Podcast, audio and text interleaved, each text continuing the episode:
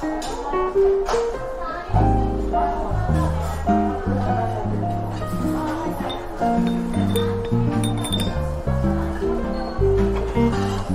春节的正常生活。Hello，大家好，欢迎来到童春节的正常生活。呃，那这一周呢，又是不太正常的一期。嗯，掌柜现在还是在横店给大家来用手机录制啊。嗯，刚刚从长沙回来，然后录了两天的节目。嗯，因为周三就要上线，所以就在晚上给大家把这一期的节目。录一下，但是呃，因为依然上海还没有解封，所以呃，我们也没有设备，然后也不能请到呃别的嘉宾，所以对，刚才听到旁边有人在笑啊，为什么说我们呢？我们就其实有两个人嘛，对吧？两个人，呃，很自然的想到跟我同处一个屋檐下的还能有谁呢？对，那就是我们的 K K 老师，有请 K K 老师作为。同城节的正常生活的这一期非正常生活的嘉宾来跟我们聊聊天啊，先给大家打个招呼吧，掌声欢迎一下老帅老帅的 K K。哎，不好意思，就是大家到这一段的时候把声音调小一点，可能会有点吵。对，大家好，我是 K K，好久不见了，你们还记得我吗？那个普信男、妈宝男、七宝男。哎，已经过去了啊，过去了，已经过去了，然后。跟大家说一下我们现在的情况吧。然后，因为之前，呃，在来横店工作之后呢，就一直没敢回上海，因为呃之后还有各种工作要走来走去，包括也要回到横店再继续工作啊。所以呢，在这段时间，其实掌柜也没有跟 K 哥每天在一起。然后我们今天也是刚见面，对。然后 K 哥是去了重庆，然后掌柜是刚从长沙回来。那至于 K 哥去重庆干嘛了呢？跟大家聊聊呗。啊，最近因为确实是实在没有戏拍了，快很多工作都停了，快失业了，然后就再进入到新的领域。因为在四年前就有人跟我讲过去要做带货直播，呃，对，现在才开始做。其实四年前不做的原因是一直有敬畏心，因为我觉得做一件事情啊，不管是说。呃，做抖音也好，还是做任何媒体的呃平台的这种自媒体也好，我觉得都非常难。它是一个非常专要专业的，然后要投入到精力很多时间去学习和呃了解这个。它的游戏规则以及你需要呃所付出的某一方面的能努力，所以我不做是因为一直很害怕，因为太多的朋友都觉得我非常适合做直播，那反而成为了我的压力，因为我希望能把它做得更好，因为我不希望说来这里只是玩票，所以我呃那个时候包括对于事业的发展方向，更多的也是去拍戏，然后今年他 差不多在。呃，九月去年九月底的时候，我才开始又重新玩抖音，然后也在努力的想拍什么段子，整个过程也是非常曲折，就是试错了半年吧，其实是很痛苦的，因为你要进入到一个新的领域，嗯，呃，去学习，然后去试错，呃，就像人在成长一样，就是整个筋骨都在痛，然后也很茫然，焦虑。对，然后就特别希望能做好，因为压力也很大。那很幸运的是，最近这个次去呃重庆，因为跟掌柜也曾经，呃，因为这个是 battle 了很久，吵了好几次。对，因为我的团队是在重庆的，然后就是机缘巧合认识了这样的一个团队，然后他们对我也非常的重视，呃，给予我了很多的鼓励和支持，所以。在同时还有其他几家呃自媒体需可以选择合作的时候，我还是选择了之前第一家选择的这样的一个合作团队，然后现在就是小有成绩吧。其实也不是说我到底卖了多少货，而是说你整个对这件事情的了解比以前更多了，然后你更有自信了。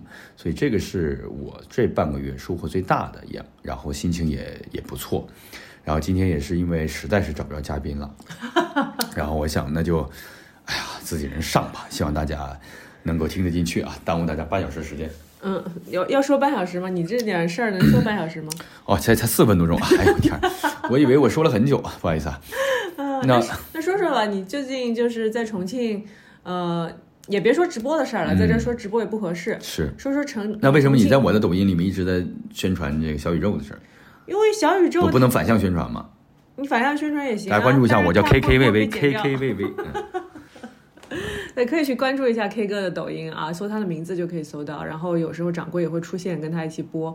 那因为现在疫情期间嘛，所以大家在家里其实都挺没什么事儿干的，特别是上海地区的小伙伴们啊。然后现在重嗯，现在就是呃，重庆还好嘛，重庆其实已经去新了。对，对，然后呃，上海的小伙伴们可能每天在家里就是做核酸、买菜、做饭。对我最近就接到很多来询问我怎么做饭的呃电话，然后我觉得大家也挺。也挺就是能适应环境的，就开始学什么煎带鱼啊这种比较高难度的厨艺的东西啊。对，嗯，然后 K 哥对，其实很多人在问我你的厨艺有没有提高，我其实不知道怎么回答，要不你自己回答一下吧。有点忘了，有 点忘了。别人问我是忘了怎么做呢，还是忘了自己会做饭？我说都忘了，因为我发现做饭其实所有的事情你会发现都是熟练工种，你的技术的提高都是因为你一直在做。呃，任何事情，不管你弹琴呐、写字啊、做饭啊，是吧？练英文呐、还是说你在做自己的工作，都是这样的。所以，通过这件事，我觉得所有的工作也好，生活也好，你喜欢一件事儿，你就不停的去做，你就会越做越好。呃，所以包括我在做抖音的事情，嗯、有时候又说回来了？，说说说说小伙伴儿吧，我先、先跟上海的小伙伴儿讲一下，真的大家辛苦了，因为最近也有很多朋友跟我讲，还调侃我说你怎么不回来？我说回来干嘛？他说抢菜。我也看到很多新闻啊，大家真的辛苦了在家里，因为我们正好三月初呢就要横来横店工作，还没等我们回去的时候，就发现这样的一个情况，嗯，然后我们也 确实因为后面工作就回不来，然后就就就就就没有在上海。那当然，我们的心呢还是在上海，也希望能够一起为上海的嘛各位宝宝们啊，加油，加油，加油加油，为你们打气那我觉得在呃呃，如果我现在两个人正在隔离的话，可能我我确实会去做很多的这个直播啊、聊天呐、来分散自己注意力。那我觉得可能很多宝宝们。很多朋友们啊，你们没有办法，就是就是去直播呀。但是呢，可以做什么？就是把一些好看的电影，嗯，以前一些好看的剧，包括《人世间》，我最近其实也在想，如果我真的也是这样的情况，可能就会把一些平常呃没有长时间可以做一件事的这样的一个一个机会，嗯，其实大家也有经验了嘛，因为两年前也有过这个经历，对吧？嗯，我觉得可以去看一看，然后包括看看书。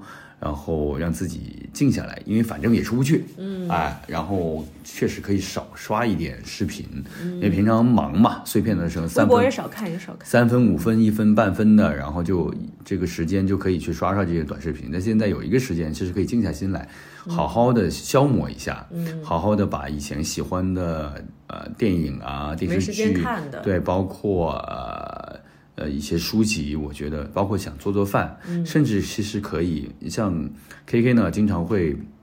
自省，我不知道大家有多少人有这个习惯，就是 这是需要回顾的，回顾一下自己这半年是吧？这一年、这两年做过的事情，有哪一些选择是对的？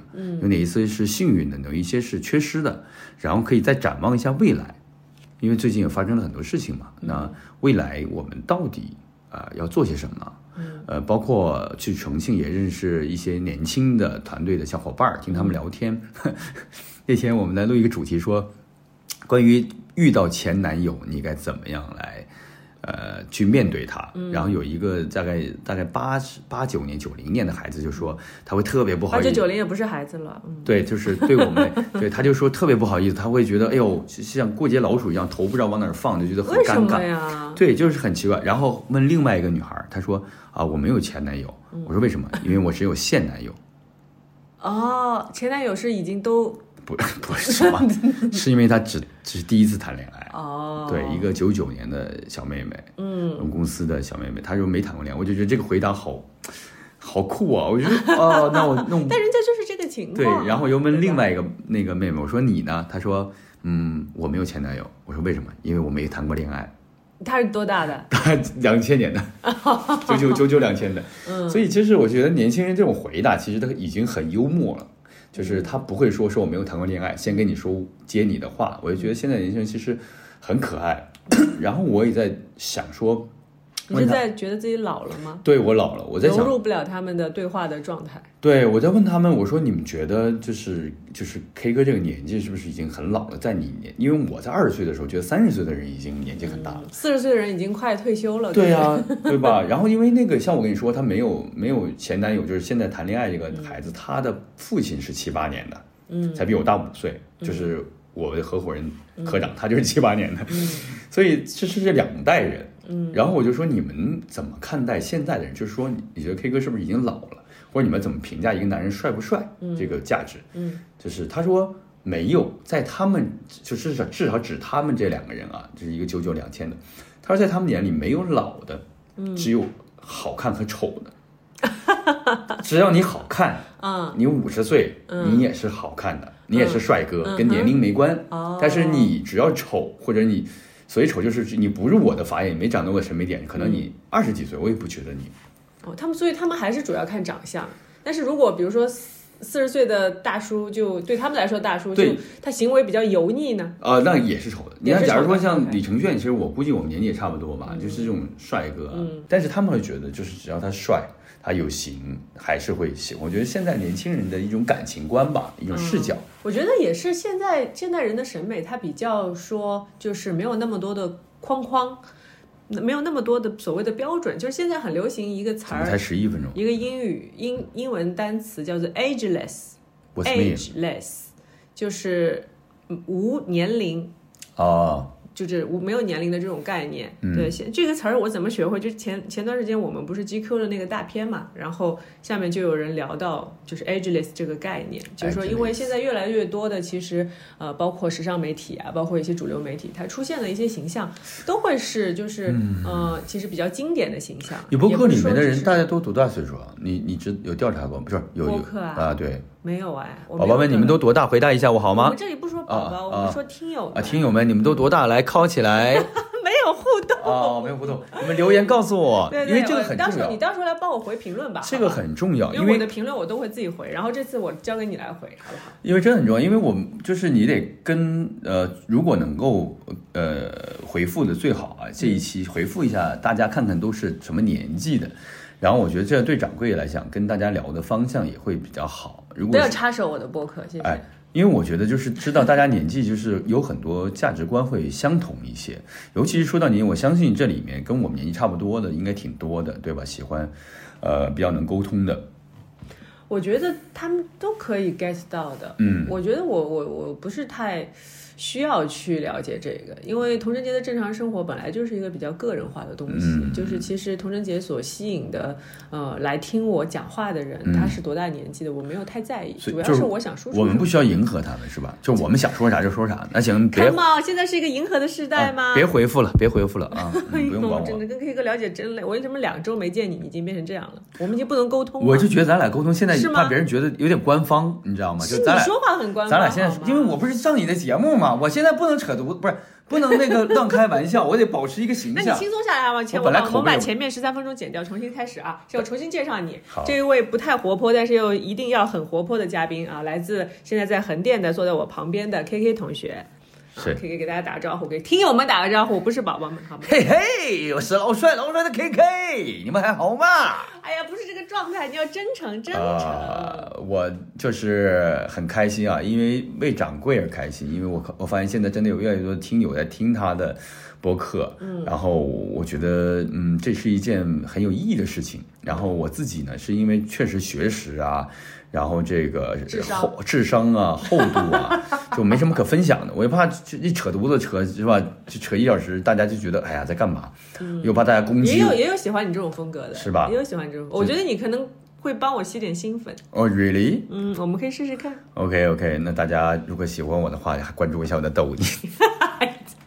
讨厌，因为我就我觉得就是这是一个新的领域，然后也是一个小宇小宇宙，就是我觉得确实是一个小宇宙，让很多人可以在有这样的一种生活方式多了一种。哎，那你说说，你别说那么官方的，你就说说你对于我我开播客这个事儿，你有什么感觉？就是你你在你的角度发现我就做了这二十多期，嗯我自己有什么变化？我起初觉得其实挺无聊的这事儿，是吗？对我觉得啊太小众了。嗯，然后就是他这个目的性是什么？我们做一件事的目的是什么？对吧？我们会想获得利益，想获得名气，还是就是你得总总有一个大的方向，嗯，对。但是其实好像看上去没有，哎，对，看着没有。所以我对我来讲，因为可能我虽然不是很现实的人嘛，但是你说，呃，我们生活中花这个时间做这件事情，肯定是要有回报的嘛。对吧？我我想得到什么，这个要没有想清楚，这个事儿就是这人脑子就是对吧？那那我觉得你做这件事儿到现在为止坚持，正好今天是二十一期是吗？二十二。二十二期啊，错，我可以变成二十一期嘛？因为我 twenty four。就我们在讨论哈，这个需要跟主编讨论，我们做不了主。对，因为我觉得这件事情其实它有它的意义，因为掌柜经常跟我分享说，呃，现在的听友也很热情，然后有很多人可以真的很温暖，然后也比很善意，然后也很平等。嗯。呃，大部分的听友也都很高知，然后我觉得这个非常的美好，因为可以跟很多人去聊自己的心里话。因为我们这个平台的这个呃尺度啊宽度也很高很大，我觉得这挺好的。其实我们作为艺人来讲，很多时候是没有办法去聊太多自己心里真正想的想法，尤其是现在的舆论环境，一说就容易被骂，是吧？哎，包括我们去录节目去表达自己的一些事情，其实我挺幸运的，就是说。呃，也是阴差阳错来录这期跟你过录这个节目，但是说实话，其实，在录《再见爱人》的时候，呃，有很多时候可能真的会有一些朋友，就在我喝酒之后，还会跟我讲：“我理解你，就是我知道你在干嘛，嗯，我只是觉得呃这样做可能有点过，或者你没有把握好分寸，但是我是理解你在干嘛的，嗯，我不知道有多少听友是在上海的异乡人啊。这次其实去重庆也跟我的合伙人聊，他说他理解我，他不是说因为我是男人理解，他说他说他知道我的性格，嗯，我就是喜欢热闹，嗯，喜欢有朋友，喜欢嗯去跟别人交流宣泄的人。那我这样的一个人，你非要说我要换成另外一种方式，我非要在家里待着，非要。跟呃一些朋友去很有很有分寸的，不能去展露自己的真情的时候，尤其在生活当中，是不是我也在被压抑？因为跟大家讲，我以前在长沙的生活就是，我不知道有没有湖南的朋友啊，然后湖南包括重庆的，就是说四川的成都朋友，就这些地方就是很好客，然后他们很热情，他们的生活方式是呃大家一块热闹啊，喝酒啊，然后聊天啊，一起来侃大山啊，吹牛啊，但是在上海。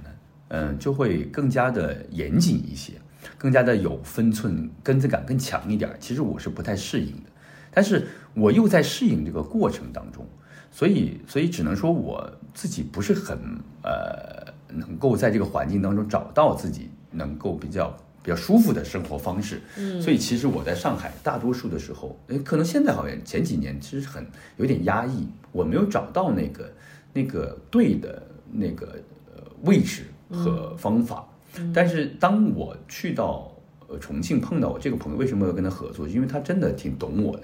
他说你应该挺辛苦的，对我其实我还其实跟掌柜还说过，我说我就是一个叫叫什么来着？叫叫哈士奇呀，叫萨摩耶呀，就是那种每天要在外面奔跑十公里的，叫什么呢？随便吧，好多狗都需要奔跑，就奔跑十公里的。然后呢，我要是你就是大型犬，哎，你不能把我关起来，你知道吗？那我就会很抑郁。很压抑，但是现在我就觉得，但现在上海好多小狗都被关起来了。你说的，我说的是意假是，你说的真的，就是现在我觉得就是比以前开心很多，因为掌柜也在慢慢的理解我，然后包括现在，其实有一天前段时间看了一个短片《上海加油》啊，什么一起守护啊，我还是很感动的。对我觉得上海人一直是在用自己的方式去表达他的善意，表达他的温暖。呃，以及跟全国、全世界的人相处的方式，只是可能，嗯，其他人也要放下一些有色眼镜去去看上海，我觉得会更好。那我觉得全国各地的朋友也在也在支援上海，包括上海自己本地的很多，包括最近很很红的彭于晏的炸鱼啊、煎鱼啊，就是我觉得大家都在用自己的方式去努力，我觉得很有爱。然后我希望，呃，正在上海，呃，这个经历这个。这些呃，封闭隔离，对这些宝贝们啊，这些这些听友们，你们能够开心起来，也希望大家能够呃，这个感受到我们的这份支持和祝福。当然啊，因为我的出现呢，你们又可以吐槽了嘛，啊，大家可以互动起来 哈、哈。有什么对我的这个想说的话，也可以给我留言，有什么想骂他的话，可哎以在对吧？跟掌柜说啊，没关系的。不怎么比较沉默的是吧？不知道说什么的是吧？这个时候就可以出现了，哈哈，我等待着你，哎，但是我来接招听播客的听友其实他真的不太会来骂你，哎呦，因为他如果真的。真的那么讨厌你，他也不会花那么长时间去听你说完这些所谓的 F 打头的话，是吧？哎，但是有的时候你要听，你讨厌一个人，听他说完，你才知道怎么骂他呀。对啊，那但是没那么空啊，那还不如看看电视剧呢，是不是？那不一样，我觉得听听播哎，客我怎么跟你聊天都聊得不开心？我不想跟你聊了，再聊几分钟，凑凑时长。你这也不轻松，你我没有不轻松，我们一点也没有就是平常聊天的这种火花。呀，那怎么办？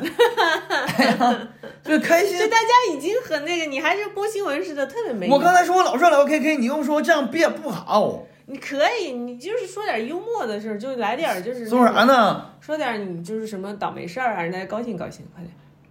前两天有人来我直播间，跟我说说我看了你们《再见爱人》，觉得哎呀，那个特别好。我一直在哭，我说哎呀别哭了，我说很感动。他说我跟你一个毛病，我说你啥毛病？我喜欢喝酒。我说妹妹你是妹妹吗？他说我是妹妹。我说你咋喝呀？他跟我说我一根手指，知道啥意思吧哥？啥意思？一直喝。然后，然后我说：“那你一直喝，你什么问题啊？”他说：“我男朋友天天跟我吵架，就说我一直喝。嗯，他说：“我不在想我要不要为他改变我的生活方式。”我说：“这个事儿你确实要改变一下。你一个老娘们儿，不是你一个小姑娘，你天天这么喝可还行是吧？”他说：“那我改变了，我还是我自己嘛。”我说：“这事儿吧也适当改变，你改变少喝点不影响。”你跟人直播怎么聊？他在下面给你公屏他公屏打呀我，打完之后呢，他就说：“他说哥哥，我特别喜欢看你的节目。”我说：“谢谢谢谢，我从小看到大。我说：“什么节目？”他说：“天天向上。”我说：“你知道我叫啥名吗？”他说：“你不是田园吗？”我说：“你挂了吧，你下线吧。”我就哎呀你为什么，不一开始说点笑话呢？你现在才说，不是二十多分钟了，可能听到十三分钟人就掐断了，然后我的完播率又完蛋了。惊喜总在最后嘛，什么金曲啊？惊惊喜。惊喜，对好吧。那你说说，如果你现在被关在上海，你最想看的片子是什么？你想看的，你告诉大家，让大家先帮你看起来。啊、人世间吧，人世间，哎，雷佳音老师跟大家说一个小的八卦，也不是八卦，小的八卦，想听吗？想听的请扣一。哎，我们这设备已经不行了，你别好你别这么说话了。呃，雷老师是我非常喜欢的演员，首先戏演的非常好，嗯而且第二就是他呃这么多年我们在圈里，他真的是非常的亲和，嗯然后也你们合作过是吧？，对合作过，就是我不是精英，老男孩儿，哎，合作过两次，第二次戏很少，就合作两场戏，就他很通透，嗯嗯，他就是永远没有架子，嗯把自己放的很不是低吧，就正常的位置啊，我就是个演员，嗯我就是个哥们儿，东北人啊。然后你看他最红的时候啊，最红的时候那个前半生播完了之后，嗯然后包括几个戏我们合作，我有一次跟他说，我的新戏要要就是爱的所有人嘛，嗯啊要开播，我就我就跟他说你帮我宣传，他就来一个。哥们儿，我不是不想那啥，我现在欠着二十几条广告呢，我现在没有流量，现在我一都都一播呀，一一发微博都没那啥，都没人看，都是广告。嗯我不是不帮你，然后这样吧，我那啥，我给你点个赞，那个点赞方式也可以引流。我说行，就是他用一个很真诚、很舒服的方式在说，不是说不理你，而且。呃，雷老师，你但凡给他发信息，除非他真的在工作，他一定回你。嗯嗯嗯，一个是雷佳音，一个是薛之谦，哦，对他们一直是让我觉得很感动，就是说大家都是在这个圈里去有高有低嘛，啊，你红不红啊，什么咖位啊，都会讲究。但所以其他那些当红艺人都不回你消息是吧？啊，我就不记名了吧，不说了，啊有一些也回，有一些不回的哦，叫不不回的，啊，就是你的意思是说每条都回的就他们两个人，其他人可能哎，有回一阵一阵回一阵不回的，对，因为你跟他们说的是事儿嘛，他们是真的就是不会把你就跟你说事儿，嗯，哎，就是我们做艺人也有这个焦虑，对，所以你也会一直在提醒自己嘛。就比如说你在最红的那个时候，就在家人不停的上热搜的时候，有朋友跟你发消息，你也每条必回吗？呃，嗯，那个时候没什么人给我发消息，就不知道该说什么。对，然后我后来今年发现有几个人拉黑我了哦，真的。啊，对对，估计是看了节目吧。那你觉得就是呃，你别把我当你老婆啊。好的好的，你就怎么称呼？嗯，童主播，好的啊，童主播来问你一下，就是比如说，这会被剪掉的。好的，就是童主播来问你一下，就比如说你在《再见爱人》，嗯，就是那时候播的特别热的时候，不是上了好几次热搜吗？哎呀，上了之后，就是也被人骂的特别厉害，然后每条微博下面一两万、好几万，现在应该好几万了吧？应该呃，其实也两万多才，啊、o k 很多了，嗯，两万多的骂你的评论，也有五六条是夸我的，鼓励我。的，对，你还拼命把它找出来，找出来海底捞针的感觉。那你，你比如说你在经历了这样的就是，呃，一个过程之后，你觉得自己有什么想法上的改变吗？就比如说你真的觉得自己做的不对，还是说你觉得他觉得别人骂你不对，还是说你觉得有别的收获？我觉得这个问题问的非常好，请问一下你是哪家电视台的主持人？啊，我这是代表正常生活来问一下的，非常棒你可以说也可以不说呃，我愿意回答，我觉得你这个问题问的很有水平，啊，真的吗？引发出我非常想说的下面一个话。你希望你说的是能能剪进去的，OK，不要让我的编辑一直给你剪，说你什么问题来着？啊 啊，行了，那就不回答了吧，啊，不回答。这样了吧？呃，说实话，就是当时被说的时候，确实很压抑。嗯，因为没有人可以承受住排山倒海的这样的一种一种指责。嗯然后甚至到别人觉得他否定了我这二十年所有的努力，嗯，就因为我做了这一件事儿，嗯嗯嗯我说出了你几句话，嗯嗯然后可能喝了一次酒，嗯然后当然可能有人觉得这很严重，嗯对吧？那但是这只是我人生当中的某一天所做的事情，嗯这不能概括我全部。所以我在跟大家分享的时候是说，当你如果做错了一件事情，嗯你是不是希望能够被原谅？如果你遇到了那么多人指责你，你会不会觉得别人不理解你？你也有你的苦衷，你是啊，你是逼逼不得已，或者你是一不小心，嗯对吗？所以我希望这里的听友本来就很理智啊，也很宽容。我希望大家能够去善待其善待其他人，嗯就是你希望得到的一些理解，嗯那你就去好好的理解别人。嗯还有就是，呃，我们每一个人都有自己的生活方式，嗯不管正不正常，嗯对吧？我们不要去限制别人，就像你讨厌别人限制你一样，你应该怎么样？你为什么不这样？嗯你做错了什么？Who are you？关你事。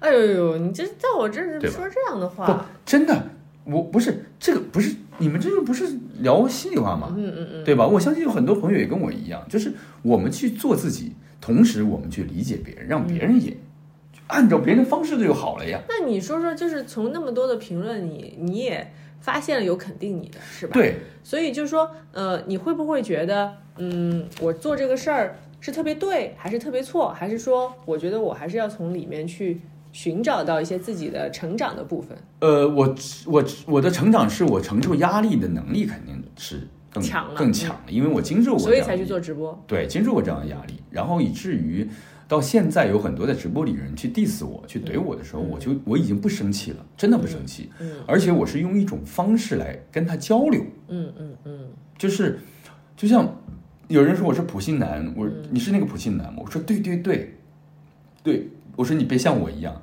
别，然后你不要学我。然后别人说，哎，你还没离婚呢？我说还没离呢，你呢？你离了吗？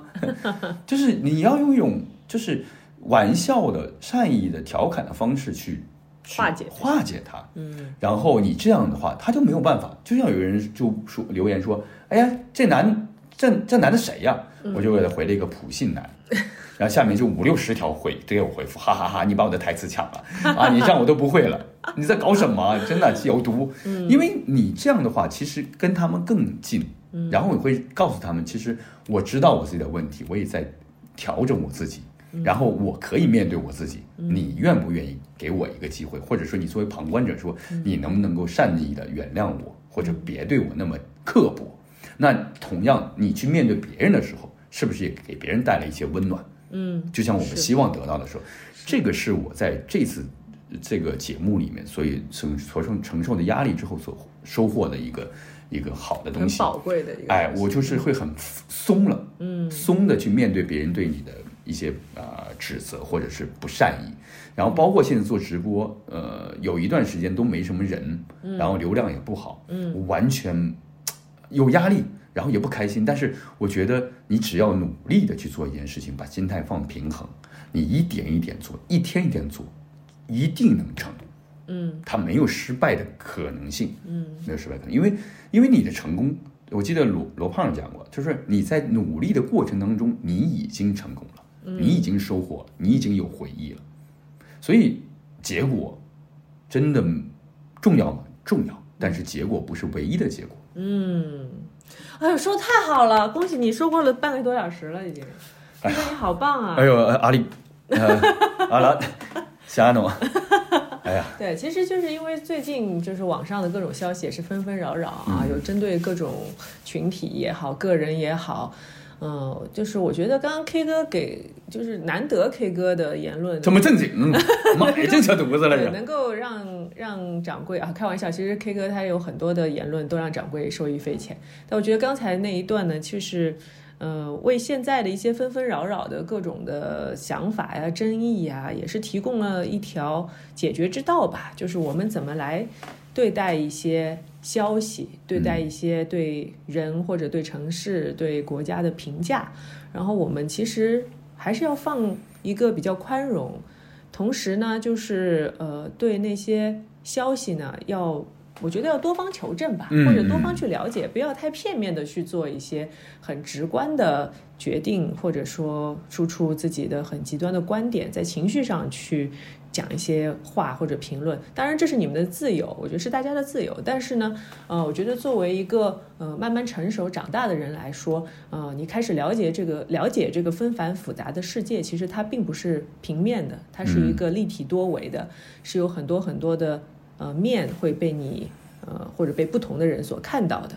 所以，嗯，我们慢慢的养成一种更成熟的心态去面对这样的比较纷繁的世界吧。我觉得，因为最近这段时间，掌柜也是非常的有感触啊，就包括发生的一些事情也非常的魔幻，像在奥斯卡颁奖典礼上，居然威尔·史密斯上去打了主持人一我，当时以为是，是假的，我以为是两个演的，因为我们演戏经常会有借位，我不知道，我没看那段。嗯，我也其实其实看完之后，大家也有各种揣测吧。但是我觉得现在聊在聊这个事情的对错，呃，已经不是那么重要。我倒是昨天在我们一个好朋友的朋友圈去看到一个呃一个小试验，其实就是谢承颖发的，我们的好朋友谢承颖，然后他发了一个呃，其实是说一位老师，然后他。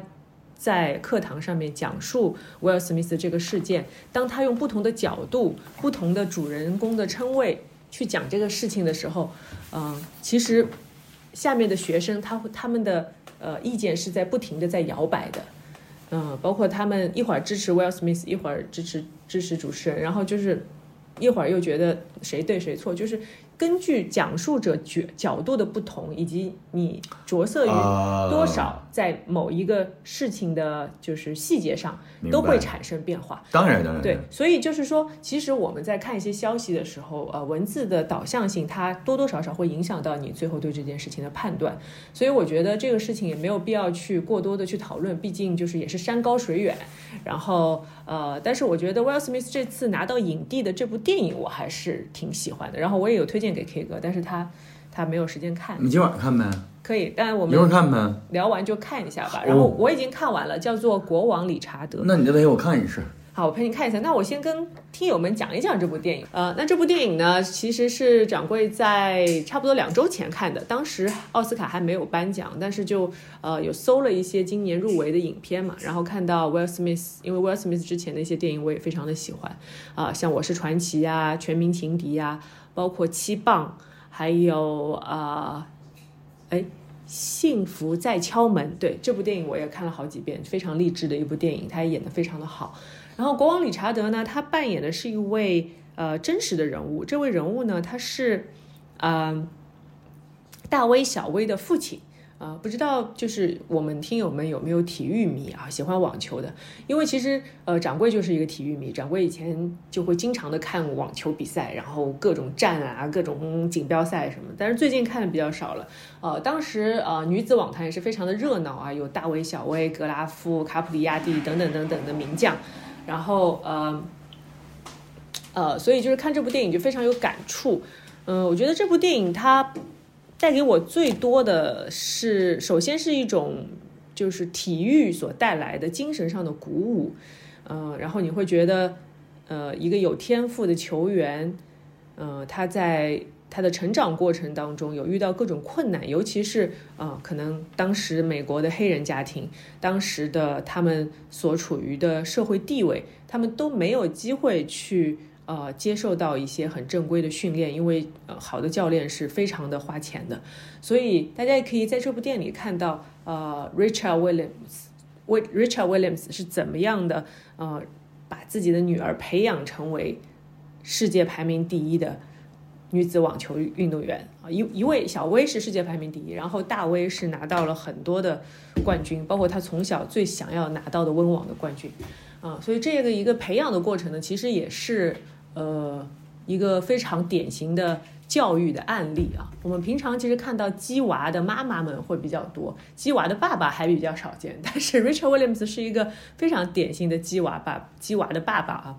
所以他的一些呃教育他的女儿们的嗯这样的观念，我觉得是非常值得去学习一下的，嗯，然后呃大家可以去看看这部电影，然后因为是新新科的奥斯卡影帝嘛。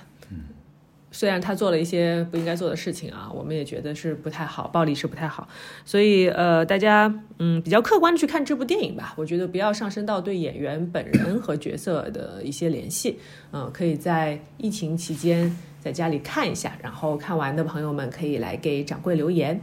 呃，那其实我们今天的正常生活也差不多了，因为设备没啥内容，对，主要也。也不知道跟大家聊什么，因为也没有准备，然后主编们都在，编辑们都在隔离，然后我们也没有设备，所以在横店的话，先给大家想到什么就先给大家录一点儿。然后下周的话，如果呃，我觉得下周如果上海还是这个情况，可能我们还是会用这种方式来跟大家继续聊天。不用再跟我聊了吧，我没啥说的了。那你找个大明星来给我聊吧，行吧？横店那么多演员呢，好吧？这个一脸一脸懵逼看着我。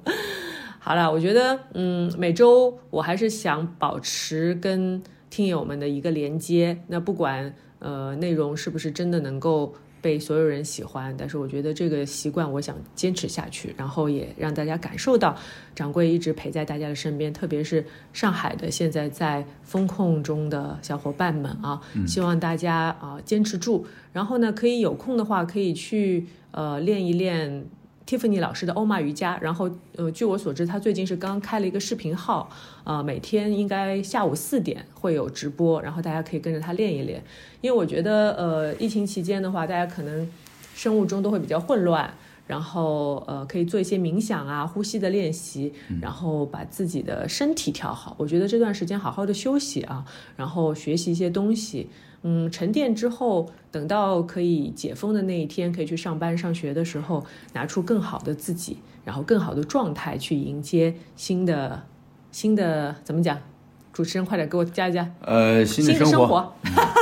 对对对，新的生活啊！大家可以关注一下我抖音号啊，没事儿，我四月十四号开始复播了。哎呦，乱七八糟！你在我旁边，我就录的乱七八糟的。四月十四号我就开始录播了啊，呃，但是直播叫 K K V V，大家关注一下。跟番薯说一下，好好剪。虽然拍不了啊，大家可以关注起来，等拍的时候再拍啊。嗯，好，K 哥有什么歌想推荐给大家？最近有听上什么好听的歌吗？呃，有点悲伤的歌，对，但是我一直很喜欢这首歌，杨宗纬的《我在时间尽头等你》。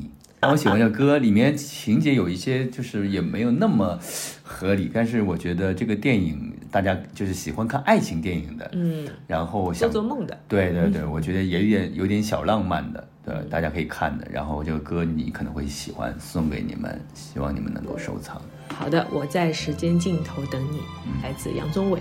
那童贞节的正常生活今天就到这里啦，拜拜，拜拜。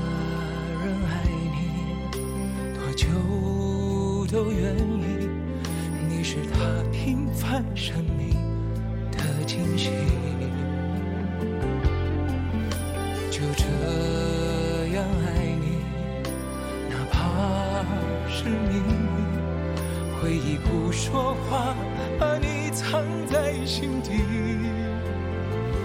把自己推回到原地。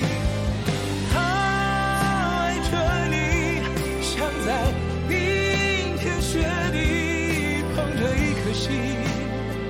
守在你左右，心碎了，却依然快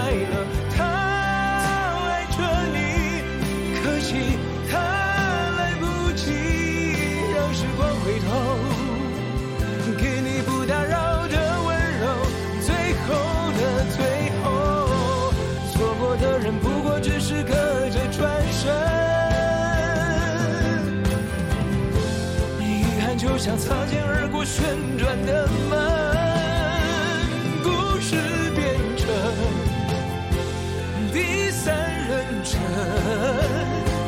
就不等绝口不提多少我爱着你，可我不敢说。如果把一切告